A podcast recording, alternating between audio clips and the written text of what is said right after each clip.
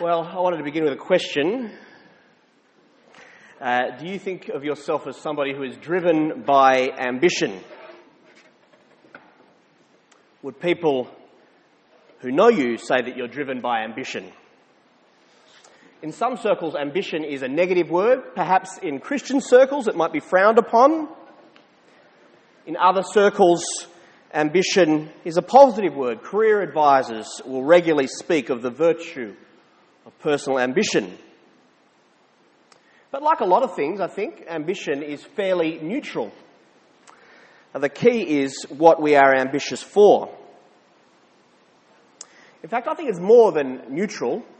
I think we are hardwired, we are created to be ambitious people to a certain extent. We are not created to coast through life on autopilots. As human beings, compared to other uh, parts of the created world, we are naturally exploratory. We are natural seekers, scientists. We are curious. We are creative.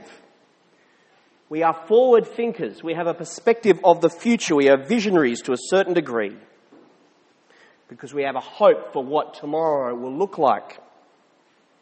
Now, those people who specialize in marketing and advertising have known for a long time that human beings are restless, ambitious people. I grabbed a, a selection of screenshots of some recent magazine c- covers uh, that I, I um, found from my Apple News service. And I just sort of did some screenshots. And as we scroll through them, I just want you to notice the headlines and the imagery and maybe have a, a think about which of the particular uh, magazines might tap into your ambitions, your desires and aspirations. Do you want to flick through for the So we're not going to read all of the details, but you'll, you might see a couple of them. You might see, oh, that, that, that, that, that taps into the kind of things that I'm interested in. You can kind of see the language. You can go a bit slower, one back. I just wanted to get those recipes. No? Okay. um, you can go to but you can kind of see uh, there's just a range of different uh, uh, ones here, and you might, you know, you can you might be thinking, tried to get the range of inside the house, outside the house kind of thing.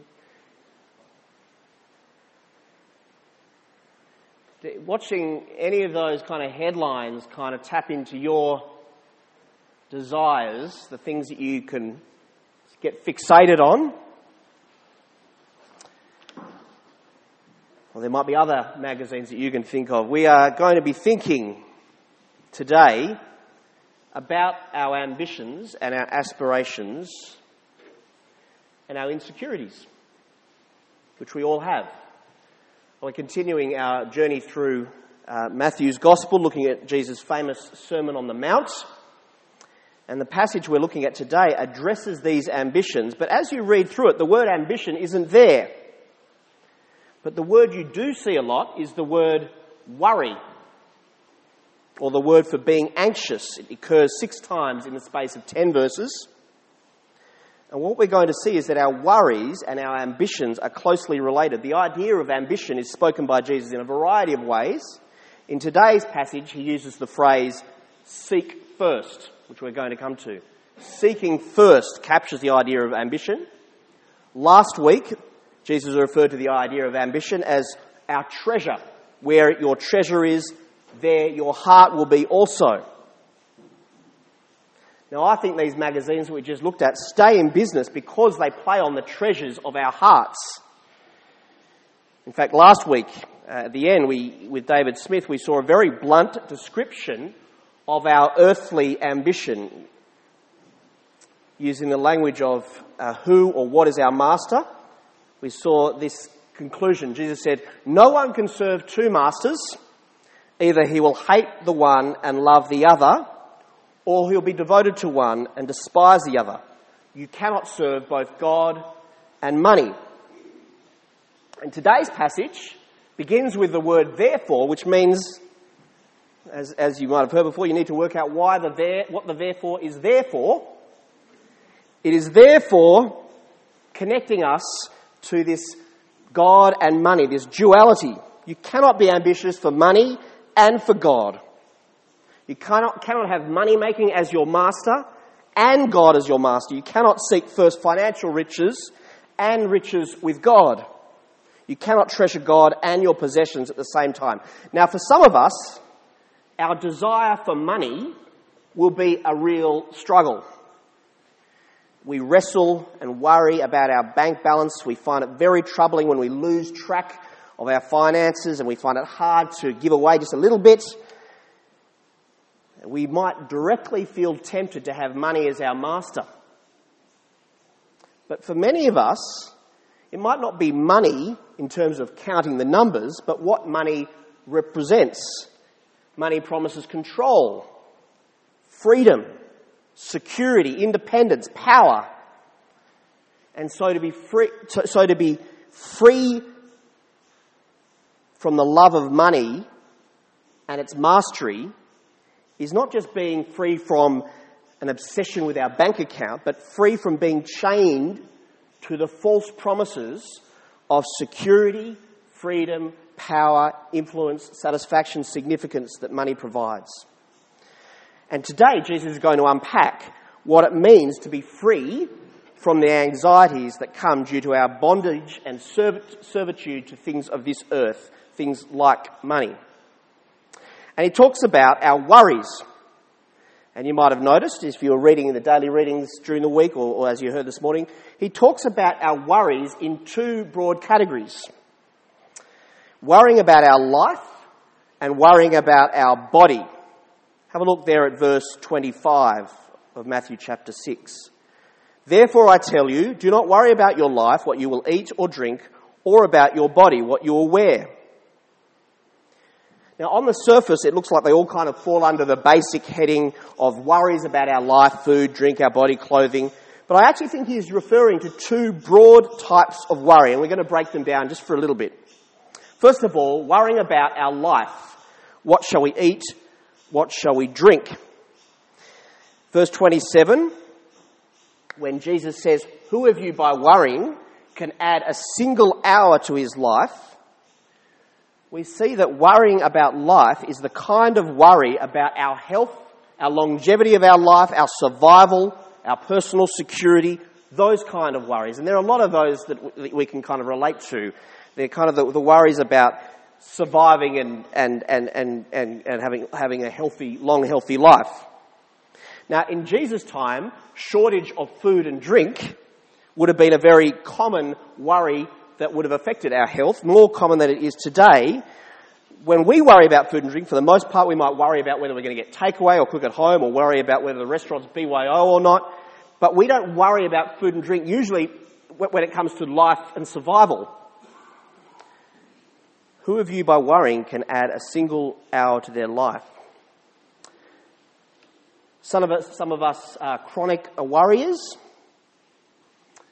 Uh, some of us might have uh, developed the coping mechanism or strategy of worrying to avoid being surprised by negative things happening to you in the future. You might go to the doctor all the time, or you might not. You might worry about the longevity of your life by kind of avoiding going to funerals or, going, or avoiding talking about death or thinking about mortality. Our worries about our life will manifest itself in various different ways. And Jesus says, what your friends and your family have been saying to you many times. What is worrying achieving for you anyway? Can you really extend your life? Now, I love how this passage, Jesus uses the, the evidence of God's creation itself to show how irrational and unnecessary our worries are and he asks us to look to the birds of the air, uh, you see in verse 26. Now, the point that he makes is not that the birds are kind of miraculously fed without any effort on their part. It's not like they're just sort of, you know, out of the sky, there's suddenly, whoop, there's food. But their behaviour is not the behaviour of the worrier about their future. And when our family was stranded at Ulladulla on New Year's Eve, uh, in the middle of the fires, it was probably the closest I've come to as a parent to start worrying about the food supply for our family.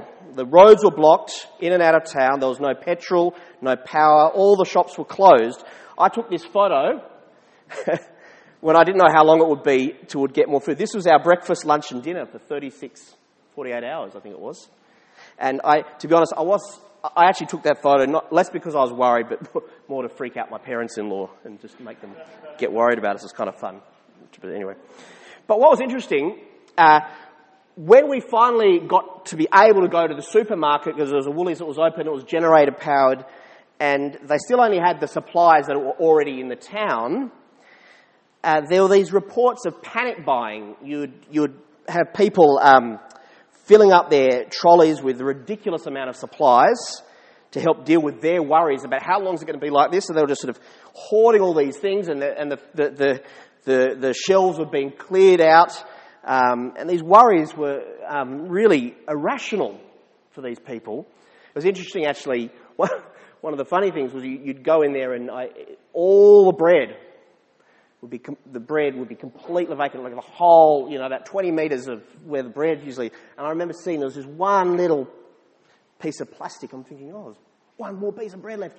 You go up the front, it's like a gluten-free wrap. People prefer to starve than have a gluten-free wrap. Sorry, gluten-free people. Sorry, Dave. Yeah. But it's interesting, uh, the, the imagery of panic buying is kind of like what we are doing with our life. Jesus is talking about filling up life's trolley because you don't want to miss out on any possible opportunity in the future. And this panic buying, it consumes us. So that's the first type of worry. The worrying about life. And Jesus says, don't. The second type of worry is worrying about our body. And in this example is what will we wear? Now, here Jesus is talking less about worrying uh, whether we will have clothes to keep us warm and to survive. That doesn't seem to be the kind of what he's talking about. The clothing we see in this passage is more to do with reputation, significance, status, that kind of worry. And we can see that because the two examples Jesus uses, he's referring to this idea of splendor and beauty and standing out from the crowd or, fitting in with the crowd, rather than uh, survival and longevity. So for some of us, this literally might involve worrying about clothing. Uh, you might you might be a person, or you might know people who take forever uh, to leave the house because they're worrying about what you're wearing. I remember in, in early high school, every time it was casual clothes day, mufti day, it was such a stress because everyone used it as an opportunity to show off their brand name clothes. And I didn't have any brand name clothes at the time, Steve. Oh, ah, that's right. One birthday, I got a Quiksilver t-shirt. I'm not into surfing, but I got a Quiksilver t-shirt. And I wore it proudly on the first opportunity I had. And then the next mufti day came around, and I wore it again, and then I got mocked for wearing the same shirt twice. I remember that was when I was sort of worrying about those kind of things. But what is going on at this kind of worry at a deeper level? And look at the examples that Jesus refers to. He, he asks us to look at the lilies of the field. Now, I don't want to put that photo. I'm not a horticulturalist, but apparently this is the mountain tulip. David, Sim, tell me if that's correct or not. This is found in Israel. Uh, and a little bit of research this week, this could be one of the flowers that Jesus was referring to when he talked about the lilies of the field. The point Jesus is making is pause for a moment and just look at how impressive God's creation is. He can make something as beautiful and intricate as the mountain tulip, which might last only a matter of weeks or months. And then he says in verse 29, okay, look at that. Now think of the wealthiest person you know, Solomon. Well, you didn't know him personally, but the wealthy person in their history, Solomon. Anybody didn't need to worry about money and clothing, it was Solomon. And Jesus, even Solomon, with all his material possessions, couldn't present himself as impressive and beautiful as the lilies of the field. Jesus is calling all who believe and trust their Heavenly Father in this passage to consider His creation. Now, it's not so much command here, this whole passage, don't worry. It's actually an argument, it's persuasion. He's showing really how ridiculous our worries are by first pointing to the rest of creation and saying that other parts of God's creation are sustained. The birds of the, birds of the air, they're made beautiful, the lilies of the field. Why on earth would you think that God would not also be concerned for us? And here's a really important premise Are you not much more valuable than the rest of creation? Now, this idea and this truth is becoming increasingly controversial in recent years the, that human life is of, uh, of greater value than other life. It's part, in part controversial for good reasons because we've uh, damaged a lot of, our, uh, uh, of, of, God's creation. Uh, we have caused harm to a lot of God's creation. How can we be more valuable but without a view of uh, God as creator, and as we read in Genesis, humanity being made in the image of God, it's very easy to see the logic of those who will argue that animal rights carry at least the same rights as human rights. But Jesus says, no, you are so much more valuable. Now, this has been intuitive for his, humanity throughout history. All life is valuable, but human life is of greater value. But why do we still worry? Why, why, if, it, if we're intuitively behave this way, well, Jesus says we worry because, verse 30, we have little faith. Oh, you of little faith. Faith is a word that means believe or trust. We struggle to believe, to trust, not so much in the value of our life, because the reason we are ambitious, we have some sense of the value of our life, but we struggle to believe and trust that our Heavenly Father values us even more than the rest of His creation. And more than that, we struggle to believe and have faith that God has a future for us.